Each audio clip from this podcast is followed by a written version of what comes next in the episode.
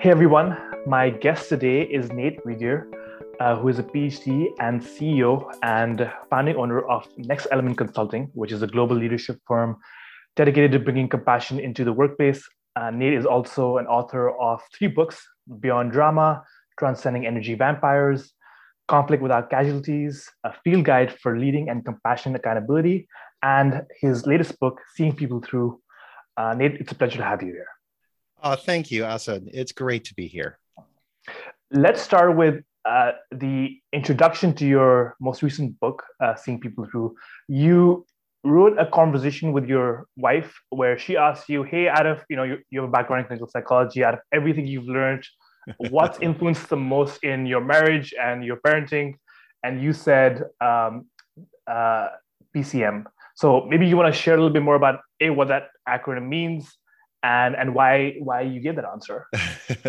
yeah, thanks. A little bit of background on me. I I study clinical psychology. That's what my PhD is in, and so I learned all about human development, personality, all, all of that. And my wife was a, is a master's level social worker, so she studied human development, child development, and it wasn't after until after I started practicing clinical psychology that I was introduced to the process communication model, which is the foundation of my third book. And I started using it in my clinical practice, using it in my leadership, and it was so helpful. And at that time, my wife and I had small, our children were, were just being born and growing up. And so we were applying everything we learned, you know, to, to child raising. And so, yeah, this one day we're sitting on our front porch and, and my wife asked me if you had to choose between everything you learned in your clinical degree or process communication model. You had to only pick one as your tool for life and for parenting. Which one would you pick? And it wasn't even a question. I would pick process communication model hands down. All right. Uh, so you start you start that book with a pretty like I think uh, strong claim, right? So uh, and and I think you know some people listening might not be familiar with personality models at all. Um, and then and and there might be some skepticism about hey can you actually put a personality into box what in quotes right um, yeah. and then i think there's some people who uh, actually why don't we start with this group yeah. first right yeah. um, what like share a little bit more about how this model was created yeah um, and and like and even like the idea behind putting personalities in, sure. into, into models well let's start with let's start with the problem with personality models in the first place they're so prolific. They're everywhere. Everyone's heard of Myers Briggs, Strengths Finder, DISC, all of these. They're all over the place, and businesses are using them like crazy. So, what's the problem? Um, the problem with most models of personality is that they do try to put somebody in a box. They try to reduce our human experience and our behavior into convenient categories. Um, and then we label each other. We throw things around like I'm an ENTJ. Oh, you're a high D. Like somehow you know me because you can give me four letters. So I'm not blaming any model. It's just that's a problem. And also, the problem with a lot of models is they're based on some theory. They're not based on observation of behavior and they don't lead to any practical strategies for how we do it differently. I've gone to companies where they said, you know, how is PCM different from the last five models that we've used? And my question is, why are you using five models? And why did you go to the second one? You know, how is this model coming alive in your and show me where you're where this is an active dynamic tool that you're using every day. And they they can't. So what I like about process communication model is the first word, process. It focuses not on the content of what we say, but the process of how we say it. I mean, Asud, have you ever exp- experienced? Um, it's not what you say, but how you say it. Sometimes yeah. that is, you know, makes the most difference. So it's based on how we say things. Second of all, it's based on communication. So personality differences don't matter unless two or more people are trying to get something done. You can have any personality you want. If you're alone on a desert island, you could do it however you want. But as soon as someone else shows up, now our personalities matter. And it only matters in as much as we are communicating with each other. So, communication, that is the currency of our lives. That is how we conduct relationships. So, a good model of communication doesn't put people in boxes.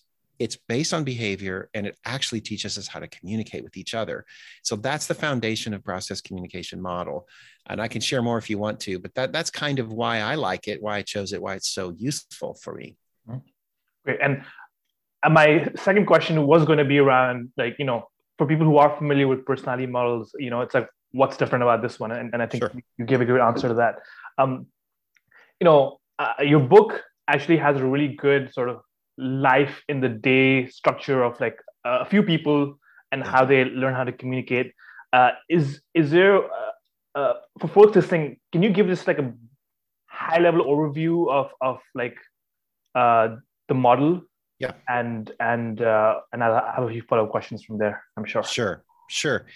The uh, this model was discovered by Dr. Taibi Kahler. He was a developmental psychologist, and he was very interested in how personality develops in children.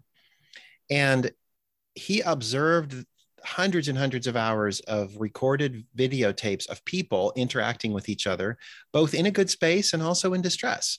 And he started seeing patterns and he put these into math, into computer basically, and started looking for patterns and identified six mutually exclusive, distinct clusters of behavior. And those became the foundations of the six personality types what he went on to notice is that we all have all six of these in us. We all have all six in us, too, and they're arranged in a preferred set order. And that order is pretty much set very early in life. And you can distinctly identify where a person's coming from in their personality based on observing their behavior. So I can name the six types. The six types are the harmonizer, the thinker, the persister, the imaginer, the rebel, and the promoter. Each one of these types in us has specific ways in which they communicate. They have particular perceptual frames of reference. They're motivated in a specific way. They sabotage themselves in distress in particular ways. And it's all observable. It's all incredibly predictable. And it's so useful once we understand what to look for in terms of how we communicate with people.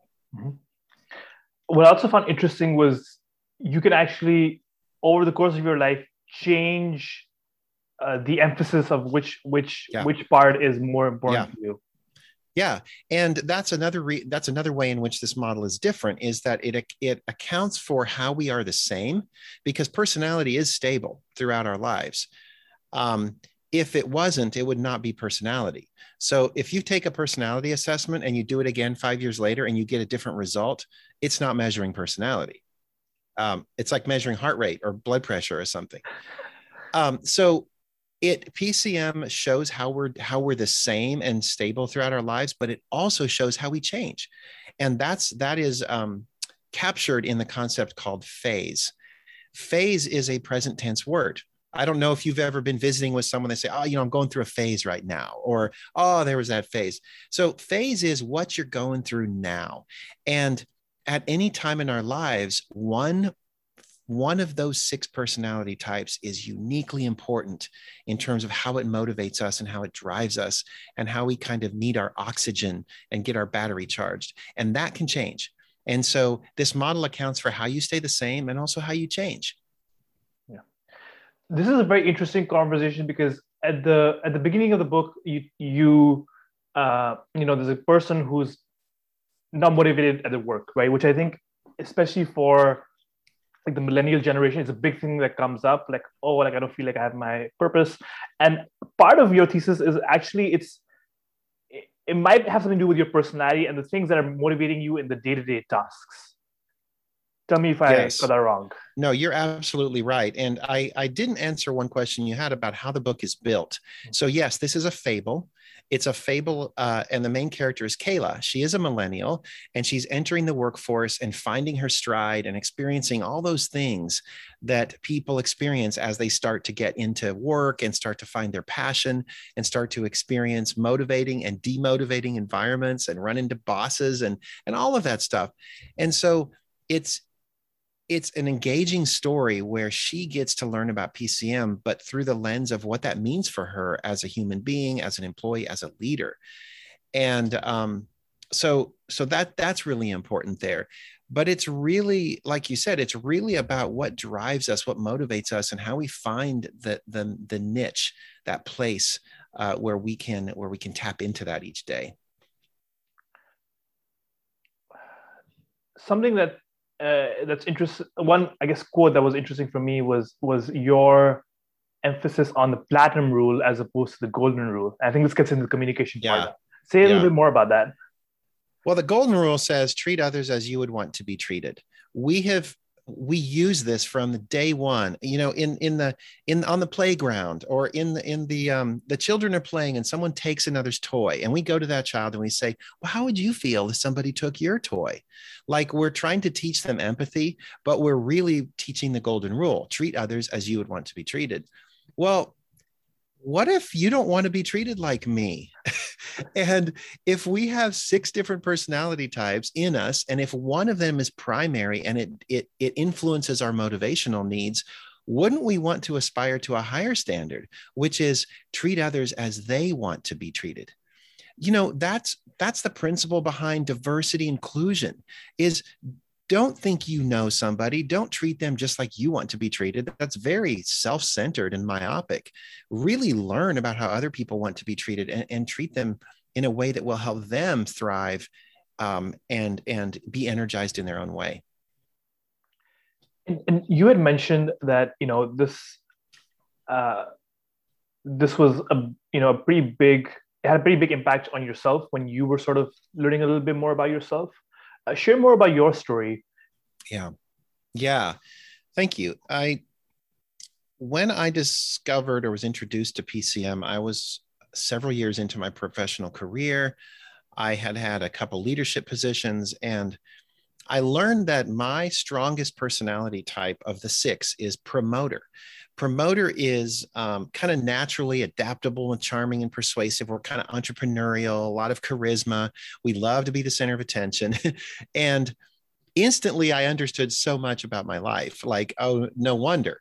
But what I also learned is that my personality type this is only this this primary type is only i'm only share this with 5% of the population and so I'm a bit of an enigma. No wonder I was a black horse in my family. Nobody, no wonder my parents had no idea what motivated me. No wonder I floundered trying to find my stride growing up. And so when I when I realized that this is how I see the world and there's nothing wrong with it, it was the first time I was able to say I'm okay. And it's all about how I take care of myself and also realize I have five other types in me and I can access those types and I can use those to be a better leader, to be a better therapist, to be a better parent, to be a better um, partner to my spouse. And that was a huge impact to me to say not only I could be more, but I really have a responsibility to live into my personality to be able to serve the people around me. And I had been so self focused before that and stuck in my one floor of my personality that tends to be very, you know, focused on on me. And i realized that there's a lot more to me and i can really become a much better servant leader by accessing the rest of my personality. Yeah that, that sounds so i think paradoxical because sometimes personality tests can have the effect of people becoming more self-absorbed but it sounds like in your case actually like yeah. opened you up um, if you're comfortable sharing, we'd love to hear like how like what changes you made in your work or personal life once you like had this yeah. insight about yourself. Yeah, thank you. A one of the first things I did, I, I was a therapist, uh, uh, um, doing therapy every day. And one of the first things I did is I started to put myself in the shoes of my patients and say, if my patient had this personality type at very strong in them, if they saw the world this way, if they were motivated this way, then what do they need from me? Everything from the, the actual physical environment of my therapy room. Is it conducive to their most comfortable environment? How I talk to them. Is my style of communication really reaching them and meeting them where they are? Um, how are they motivated? If I'm trying to influence them to change behaviors, then I probably ought to know how they're motivated. And that's going to be a lot more important than me trying to use my own persuasive charm to get them to do anything so that was huge for me is starting to change everything about how i did therapy to tailor it to the personality of my patient um, as a leader simple things like how i conducted team meetings a team meeting needed to have something in it for everyone. So we talk about with them in marketing. What's in it for me? I started asking myself, what's in it for them? And what aspect of our team meeting is going to naturally charge the batteries of each person in that room? And that changed the way we conducted staff meetings. It changed the way the agenda worked. Uh, those are just two examples of how I started applying it practically. This ties really well with another quote I was going to ask you about, which is communication occurs when there is an offer and response in the same channel. And just to, you know, to make things a little more concrete for listeners, I, like some of the needs for some of those layers. For example, I think the Imagineer requires solitude, the yeah. promoter requires contact. So, mm. so uh, maybe let's take like the a work meeting. How how did yeah. you start to incorporate some of these things if you found individuals yeah. like that in the in, in in your work environment? Two great questions. You, you you talked about the rule of communication, which is communication occurs if there is an offer and an acceptance in the same channel. I want to table that real quick because that's really about how do we know that we're really communicating? Let's go back to the how would I build in these different psychological needs? So let's uh, one of one of my um, the person that was in charge of events and marketing on our team he his phase personality type was called harmonizer. He thrived on personal relationships knowing he was helping people. He loved that family feel of our staff meetings. And so we start every staff meeting with what we call diamond drops which is everybody gets to notice and affirm something special from someone else on the team. Oh he loved that. He was never late so he got to be in his element. But other there were two other people on my team. Thinker was their phase type. For them, it's about they need time structure. They need to know their work is being recognized and we're and we're using our time effectively. So I would have an agenda and we would stick to that agenda and we would work systematically through through things and i would provide them with information in advance so they came prepared um, another personality type on my team was uh, uh, rebel phase contact is what they need. It's got to be up, upbeat lively and fun. So we had plenty of jokes. We moved around. He could stand if he wanted to. He was often late and that didn't matter. As long as he if he was late he had to have a joke. So it's so he didn't come late because he wanted to share his joke. So so those are just some examples about how you can build this in. Um, we work with a lot of teachers imagine a teacher's challenge a, a, classroom of 20 to 30 students all with different needs. And when teachers can build that into the natural flow of the classroom there just aren't behavior problems because everybody gets what they need and they learn. Something that came up for me when i was learning about this and you and you do talk about in the book and i think i, I love to flesh it out a little bit more is um, uh, initially i was like hey trying to adapt to someone else's communication style or needs feels a little inauthentic. Yeah. And one example I had noted was, you know, uh, in, in the book, someone talks to Kayla, who's a harmonizer, and says, I'm here for you if you ever want to talk, right? And the thought in my mind was, what if I actually didn't feel that way, right? What if I didn't feel like I was here for you? Like, would it be, you know, inauthentic, inauthentic to say something like that? Um, right. So flesh that out a little bit, because I think that's a really interesting debate within the book. Great, great question. And that's probably one of the most common difficult things people experience as they're learning this model is they're being challenged with this this concept that if you want to meet people where you're at you have to leave your comfort zone. And often what i say to people is don't confuse discomfort with inauthenticity. Just because you're not comfortable doing it just because you're not used to it just because you're you haven't mastered it yet doesn't mean that you're not that your intentions aren't good. And so if I know, let's take Kayla, if I know Kayla needs to hear this from me in order to, to feel valued, to feel included on the team, but I don't know how to say it in a genuine way, or maybe I'm not truly feeling it in my heart, then that's about me. That's not about her. Um, I need to dig deep and say, if I know that's what she needs, then it is my job to learn how to say it and learn how to mean it. Um, and so then people say, well, that's just not me. Okay, maybe I can say it in a most genuine way, but it's not me. It's like, well, I don't know what you mean by that because you have all six types in you. So uh, it is you. That's like saying, um, That's like trying to go to the gym and do a new weightlifting routine and your muscles hurt. And you say, well, that's just not me. It's like, no, that is your muscle, dude. But it's just undeveloped right now because you haven't been using it much. So uh, don't confuse discomfort with being um, inauthentic. What are some exercises you recommend for people to uh, maybe find a part of themselves that they aren't that familiar with in order to relate to someone else? Yeah, great question. And in the book, there's a chapter where Kayla is actually given a homework assignment to do this. And she learns about kind of the essence of these six personality types, what they value, how they see the world. And her homework assignment, and this would be for anyone and your listeners, is um, go find someone in your life that you know or that you admire that is in the epitome of that type. And then come up with all the value that they bring to the world. Um, I may be able to say, you know, imaginer personality type is not developed strongly in me, but I know someone who is so imaginative and they're so reflective and they stay calm in any situation and they just have the most amazing ideas. And so by doing that, I'm starting to value and affirm that part in them, which then affirms it in me. And so once she finds someone else out there and values that part in them, she's starting to value that part in her. And um, we can't go into all the criteria of all six types, but the book gives it, and it's an easy homework assignment to do. Yeah. There's a section where you talk about each each type has a need, and the provocative thesis there, I think, is you know you have to have your own needs met before you can help others meet their needs. Uh, yeah. So share a little bit more about that. Yeah, that's a that is a provocative concept, and we've heard this concept a thousand times if you've ever traveled, and it goes like this: In the event of a loss of cabin pressure, oxygen masks will fall from from above. Put on your oxygen mask first before you attempt to help the person next to you.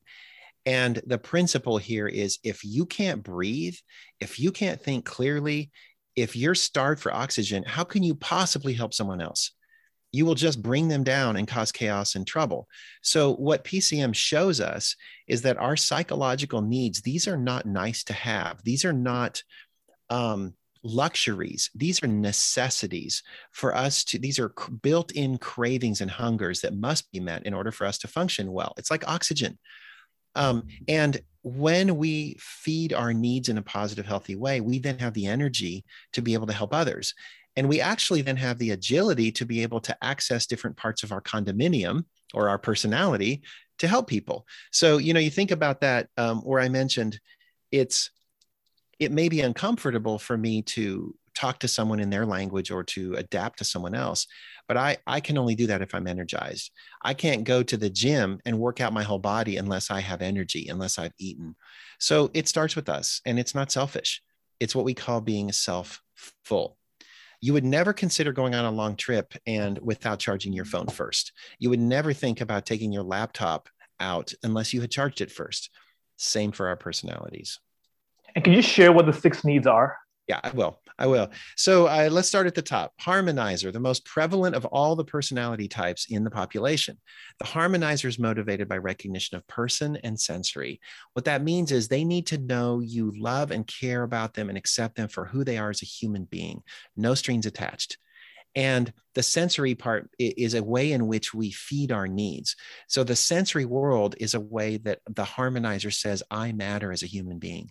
Touch, um, smells, tastes, um, comfortable environments. So, one thing we could say to harmonize or phase person is say, I care about you as a person, or you're a valuable part of our team, or thank you for being here.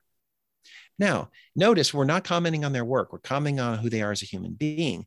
And when they know they are valued, they will exert so much energy to serve the team and to do all the work.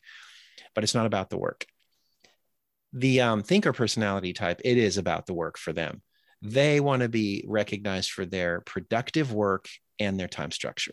Productive work basically means Am I doing important stuff that gets the job done in the right amount of time.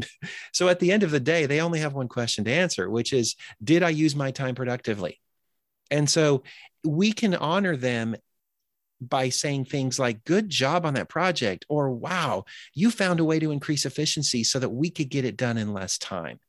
That's the kind of things that they live for, they get up for every day. The next personality type is the rebel. That's uh, that's uh, the rebel is the strongest personality type in about 20% of the population, a lot more than you might think. They're, they thrive on contact, which just means being in contact, physical contact, uh, you know, banter with people, um, comedy, you know, having fun. So they would need things to be moving, lively, and upbeat all the time. This was my daughter. And in school, she would come home and say, My butt hurts. I have to sit still all the time and I can't focus. And, you know, normally would say, Oh, she has ADHD. But here's what she said She said, All I want to do is they need to put a bar at the back of the classroom where I could stand. And then I could just shake my legs while I'm working and I could pay attention all day. And I wouldn't need to go to recess, which now they call refocus time. Isn't that ironic? So they need to be moving figuratively or in, in real. Um, the next is the imaginer. The imaginer personality type needs solitude. You mentioned that earlier. Solitude is not the same as isolation. Isolation means you've been forgotten, you've been left alone, you've been quarantined. But solitude means you can have your space. You we don't have any we're not going to try to micromanage you. You can have your space and we'll come get you if we need you. So this is really that alone time to be able to really recharge and and imagine uh, new possibilities.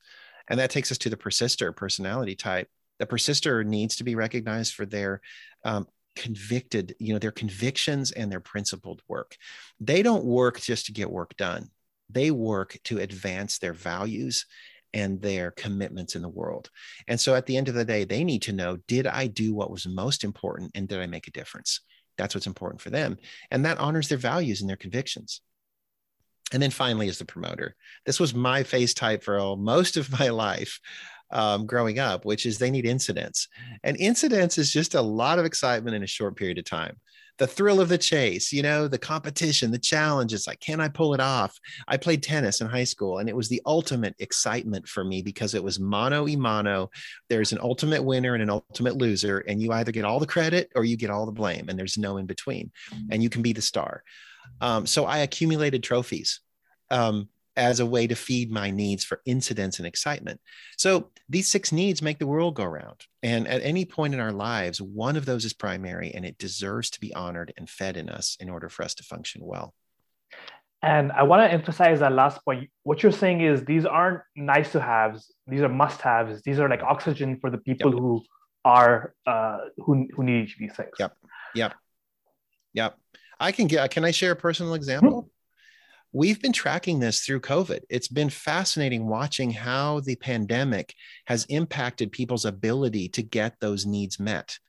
So for me, when we shut down our office because of COVID, I still went to the office. Nobody was there, but I went because I need structure. I go at eight o'clock, I unlock the doors, I make the mm-hmm. coffee, I do my thing, and I need that time structure to feel productive. The only problem was because of COVID, I couldn't be productive. We're putting out fires, we're pivoting. And so I would come home at the end of the day and I could not answer the question Did I use my time productively? The answer was always no. And I was getting drained, drained, drained, drained, drained because I couldn't get my needs met. And so I had to get really creative and figure out other ways to feel productive and feel like my time was being used well. I couldn't change the fact that that's what charged my battery. I just had to get creative in how I did it. Yeah, I was thinking about COVID when I read this because I would imagine someone who likes solitude, maybe this mm. sort of work from home is, is a net plus. Someone who likes contact is probably like, you know, it's it's it's it's, net, it's net negative for them. Oh, uh, just watch Zoom meetings. I said, just watch Zoom meetings. They're they're they're horrible, and everybody is trying to get their needs met desperately. So the imaginer turns off the video because they don't want to be seen.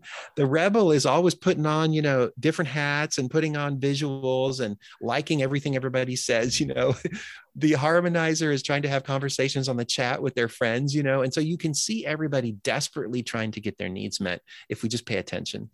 Yeah, and this does um, you know, perhaps overlap with uh, the other book I wanted to ask you about. But you know, once you recognize your needs, how do you negotiate to have those needs met? Oh, good question. Good question. You know, we the first step is knowing what we need and then developing um, good ways to do that you know we have to negotiate with the world to get our needs met because i don't think we can expect that people know what we need we can't expect that it's just naturally going to happen so knowing what we need first and then actively going after that and sometimes that means asking for help and very often, if we're in a team or in a family or in a community, we have to work with others to get our needs met a great example is, um, you know, my wife, uh, w- when we got married, she was motivated by recognition of person. So things like noticing when she got a haircut. You know, how many guys don't notice when their girlfriends get a haircut or their wives get a haircut? You know, two days later, they blow up. It's like, I can't believe you didn't notice my haircut. I didn't even ask about it. Right. And, or maybe you do something. And, and so what we negotiated was it's okay to ask for what you want instead of expect it and then be resentful because you didn't get it. So I like to be recognized in my work. So if I get home early from work and I clean the kitchen so that we can have some downtime together when my wife gets home, if she doesn't notice it, I just say, Hey, I cleaned the kitchen. What do you think? Yeah. I just bring it to her attention because it matters to me. Um, and she might say, Hey, I got a haircut today. Can I show you? So we don't wait for people to figure it out. We ask, we negotiate, and we realize that it's okay to do that. There's a there's a the flip side of needs is like when you don't get your needs met, uh, you have what you call distress behavior. Right. Um, so a little bit more about that and how yeah. can one regulate uh, distress behavior?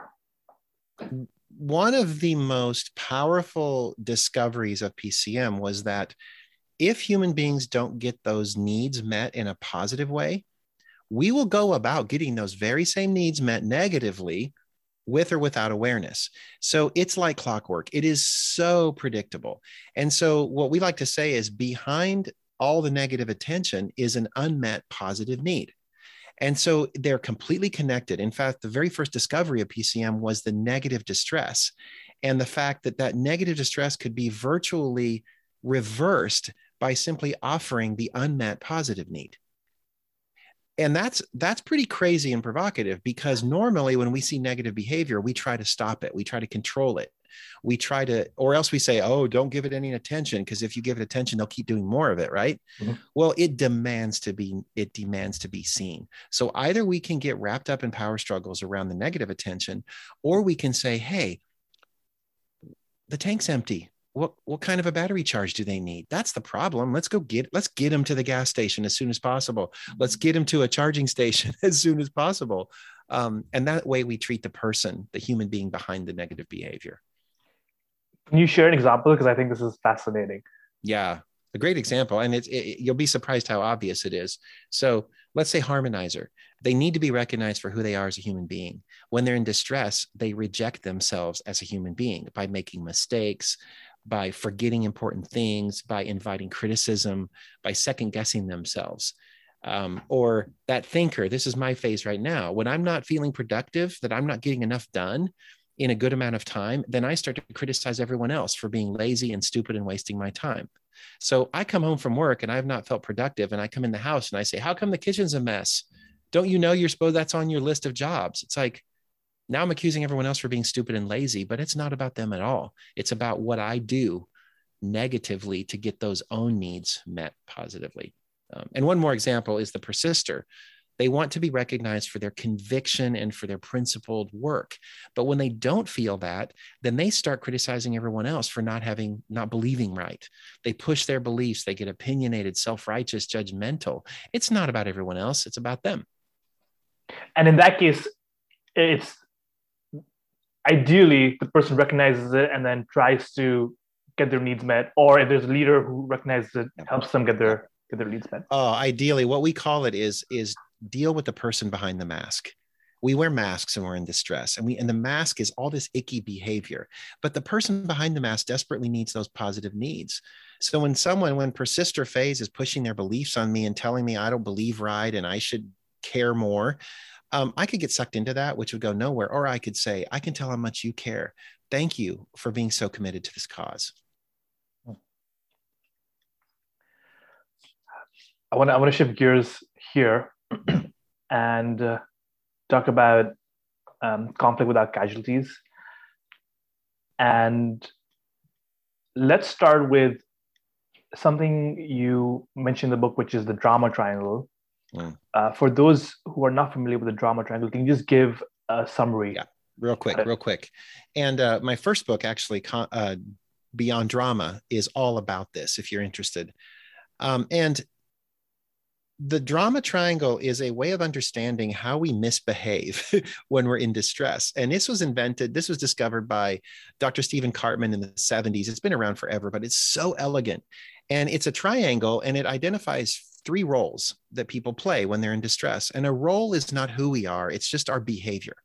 And the, the one role is the role of the persecutor. Some people in distress go on the attack as if they're fine, everybody else is the problem.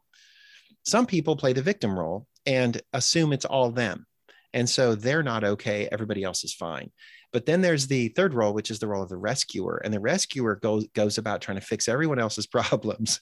They appoint themselves the savior, like, um, hey, I know what's best for you. And so when you think about this, these three roles basically one says, you're the problem, the other one says, I am the problem, and the third one says, hey, I'm the solution.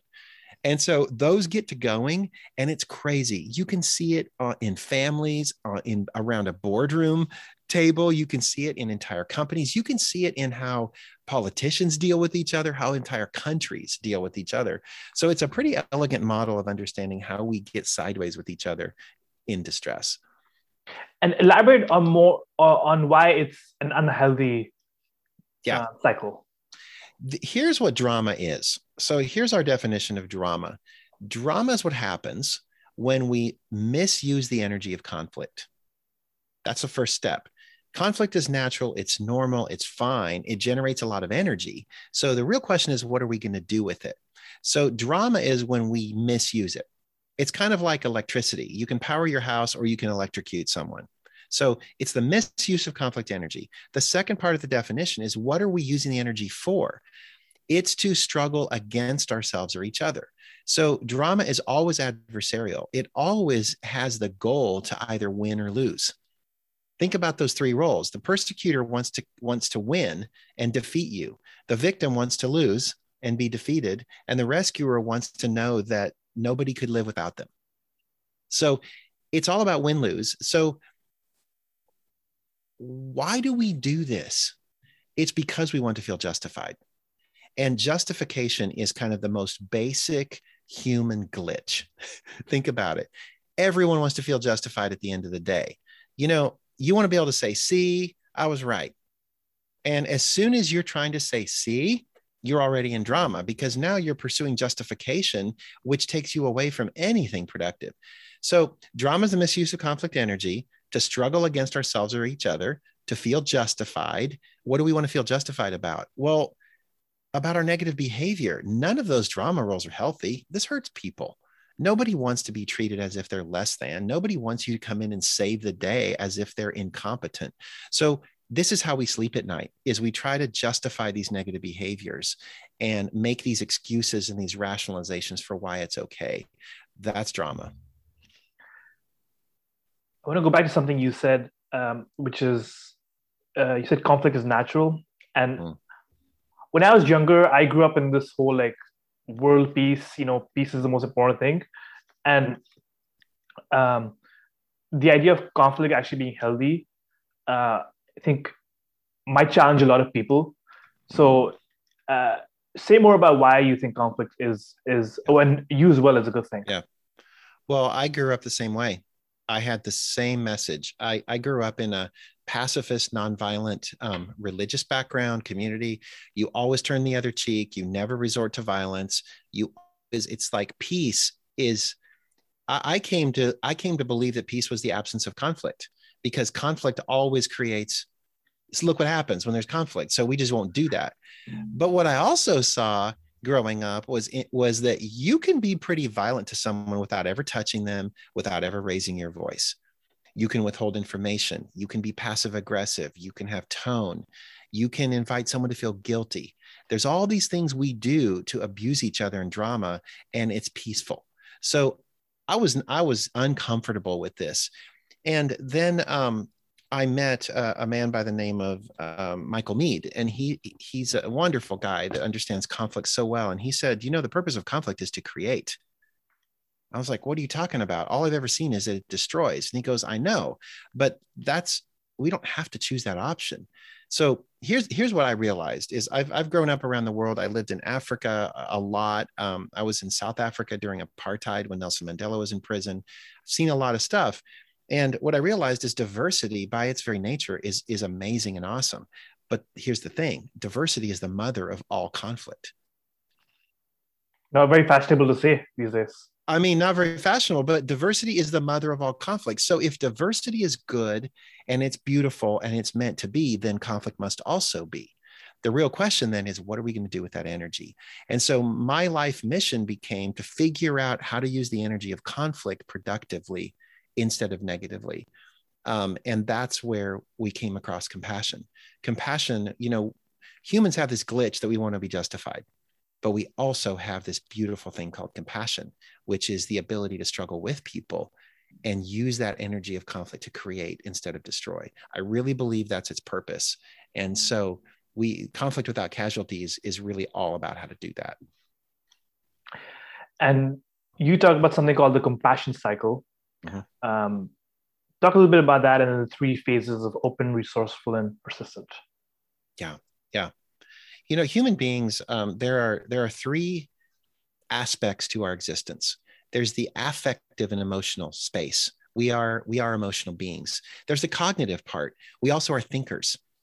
Um, we can think, we can organize, we can problem solve, and then there's also the behavioral component. Is that we do things so we feel, we think, and we do. And that is really kind of these three aspects of human existence. So, how do we honor each one of those? Openness on the compassion cycle is where we honor that we are emotional beings and that we need to create a safe place to be with each other in our raw humanity. Resourcefulness is honors the thinker in us that we can solve problems, we can come together and work together to figure these things out and leverage our gifts.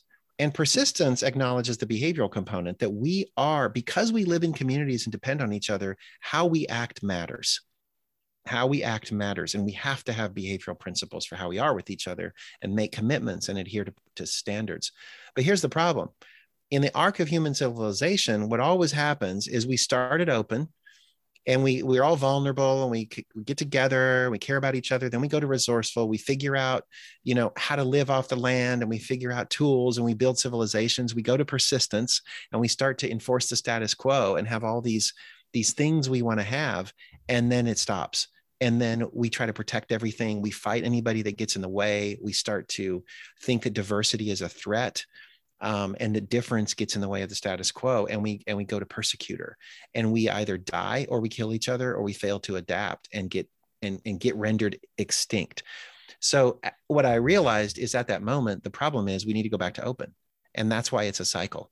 Open resourceful persistent open and so my big concern and also hope is right now in our civilization and in many companies and in our country we're at the precipice of are we going to continue to persecute or are we going to go back to open and start listening to each other and start realizing that diversity and conflict are where it's all going to that's where we're going to solve everything? And how is the compassion cycle an antidote to the drama triangle? Yeah thank you. Each one of those three skills open resourceful persistent are the antidote to the drama thing so victim says I'm not okay. And so my needs don't matter, my feelings don't matter. Open says all of our feelings matter, and I'm just as important as you, and you're just as important as me. Rescuing says, here, I know what's best for you. I got, I got the solution. Resourcefulness says, we have the solution, and together we can figure this out. And you, you don't need to contribute more than me or less than me. We contribute together. Persecutor says, I'm the smartest. I believe right. I'm the funnest and you're not. And and persistence says we're all accountable for our behavior and our behavior matters and we respect each other in community. So that's how each one of those is kind of the antidote to the drama. And your recommendation is in conflict, uh, say two individuals are in conflict, you actually move through the cycle. Mm-hmm. Uh, of open, resourceful, persistent. What are some obstacles people encounter when moving from one stage to another? Yeah, great question. And we've tried to we've tried to make it very practical. If if the compassion cycle honors all aspects of our existence and if if each one is important how do we actually talk to each other in a way that leverages all three of those skills and we have a we have a formula that we teach to do that here's where people encounter obstacles is not all of us are equally proficient in each of those three skills and we have an assessment to measure this and what we find is some people maybe are really good at being persistent. They're finishers. They always adhere to the standards but they're terrible at being open. They don't know how to listen to anyone's feelings. They don't seem to care. They barge ahead and create an unsafe emotional environment. Um, or maybe someone's really open but they're not resourceful and they can't problem solve and they don't they don't they're not willing to try new things or they're scared of failure. So people encounter obstacles where they just haven't embraced and developed that component of the compassion cycle. And once they do they can start moving freely and using that energy to be able to turn conflict into something creative. You said that this cycle both the, uh, and, and, and the drama triangle happens both on an individual level. So it could be me and my coworker mm-hmm. uh, in a more macro macro level. So it could be uh, two cities or two two countries uh, mm-hmm. enacting this out and then you've also mentioned uh, maybe historically civilizationally these are just cycles that we go yeah, through yeah. that that uh, inform success or failure um, and i'm curious you know you know I, I would say Western civilization is built on Judeo-Christianity.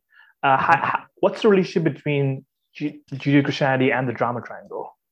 Oh, you did not just ask this.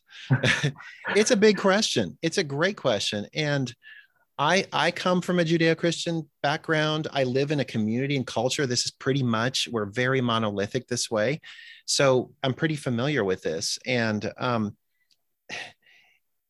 and my parents were missionaries. So So here's here's what what has been brought to my attention and and by some other people that have studied this model is the three roles on the drama triangle represent interestingly parallel the three basic um, theologies of salvation in in judeo-christianity so let's look at it this way the victim represents the theology of christ as victim took our sins did all the suffering for us he suffered so we don't have to.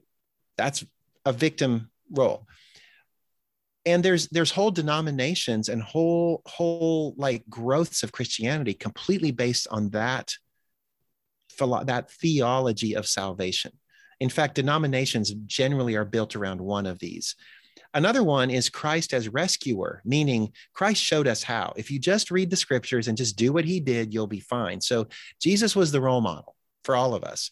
Kind of like in a workplace, we come in and say, let me show you how this is done, you know. Um, so Christ as rescuer. And if you think about denominations or, or theologies, this is really where the message always is, here's what you need to do. Here's the right way. And, and I got, I got the advice for you.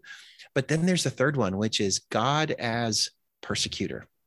These are the theologies of salvation where you better be scared because if you don't do what you're supposed to do you're gonna you're gonna burn in hell and you can see the um, if you go just go down the highway these are the most common billboards is is christ as or god as judge and god as persecutor is they're trying to scare us into believing because if we don't something terrible is going to happen later.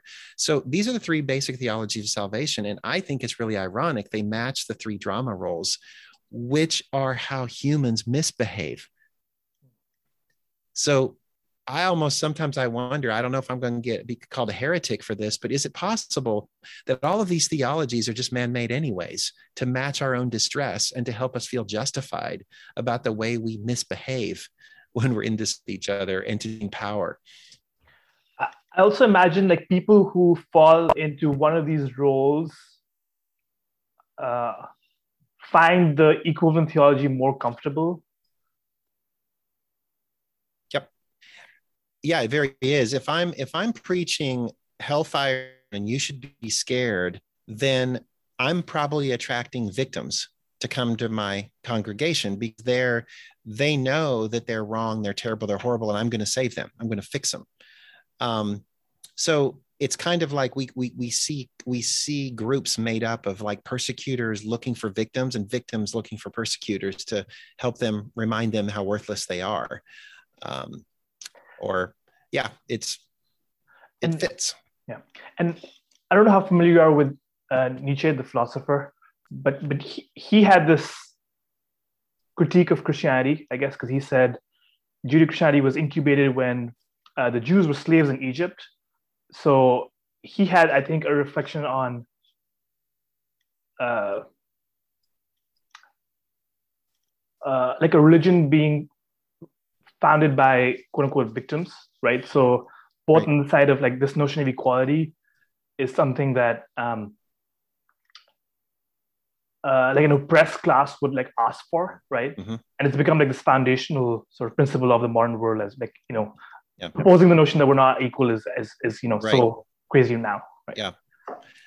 I, I'm with you. I, you know, I think that s- spirituality is more about how human beings experience and interact with something that's bigger than themselves, with the divine. But religion is man-made. Religion is the way in which we want to create structures and systems, and very often those just mirror our own distress, our own personality, our own way of seeing the world that we want to perpetuate. So I'm with you. I I, I wouldn't disagree with Nietzsche's uh, perspective. I have one final question. Um, I've, you know, as I was reading um, Conflict Without Casualties, one of the things that I thought of was, you know, a lot of um, political movements, marketing campaigns, drama companies,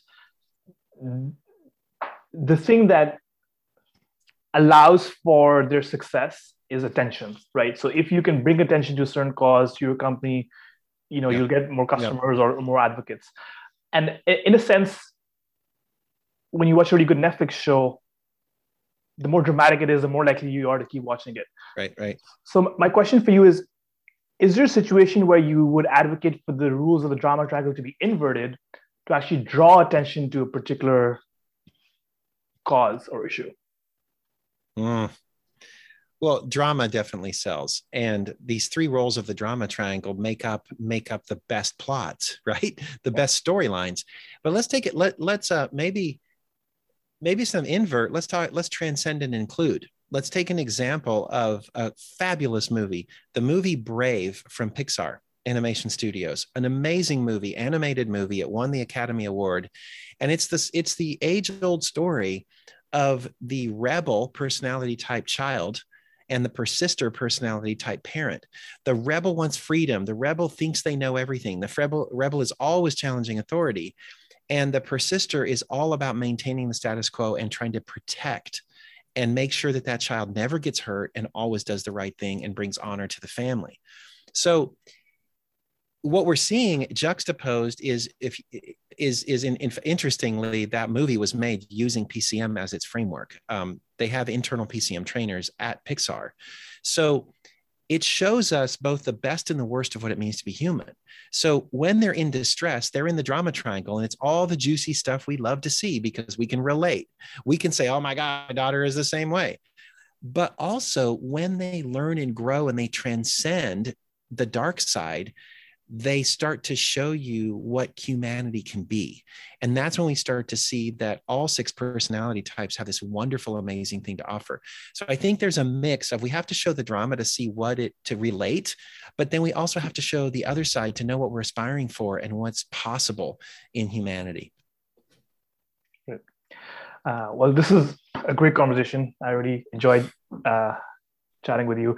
Where can people learn a little bit more about your work?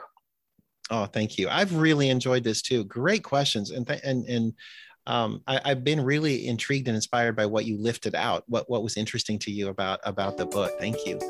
If people want to reach us, next-element.com is our website. Everything is there. You can learn about my books. You can learn about the work that we're doing to bring more compassion to every workplace. Uh, soon you'll be able to learn about a new free uh, compassion course that we're giving away to the world, um, an app-based micro course. And so we're just very excited about doing that. But next-element.com.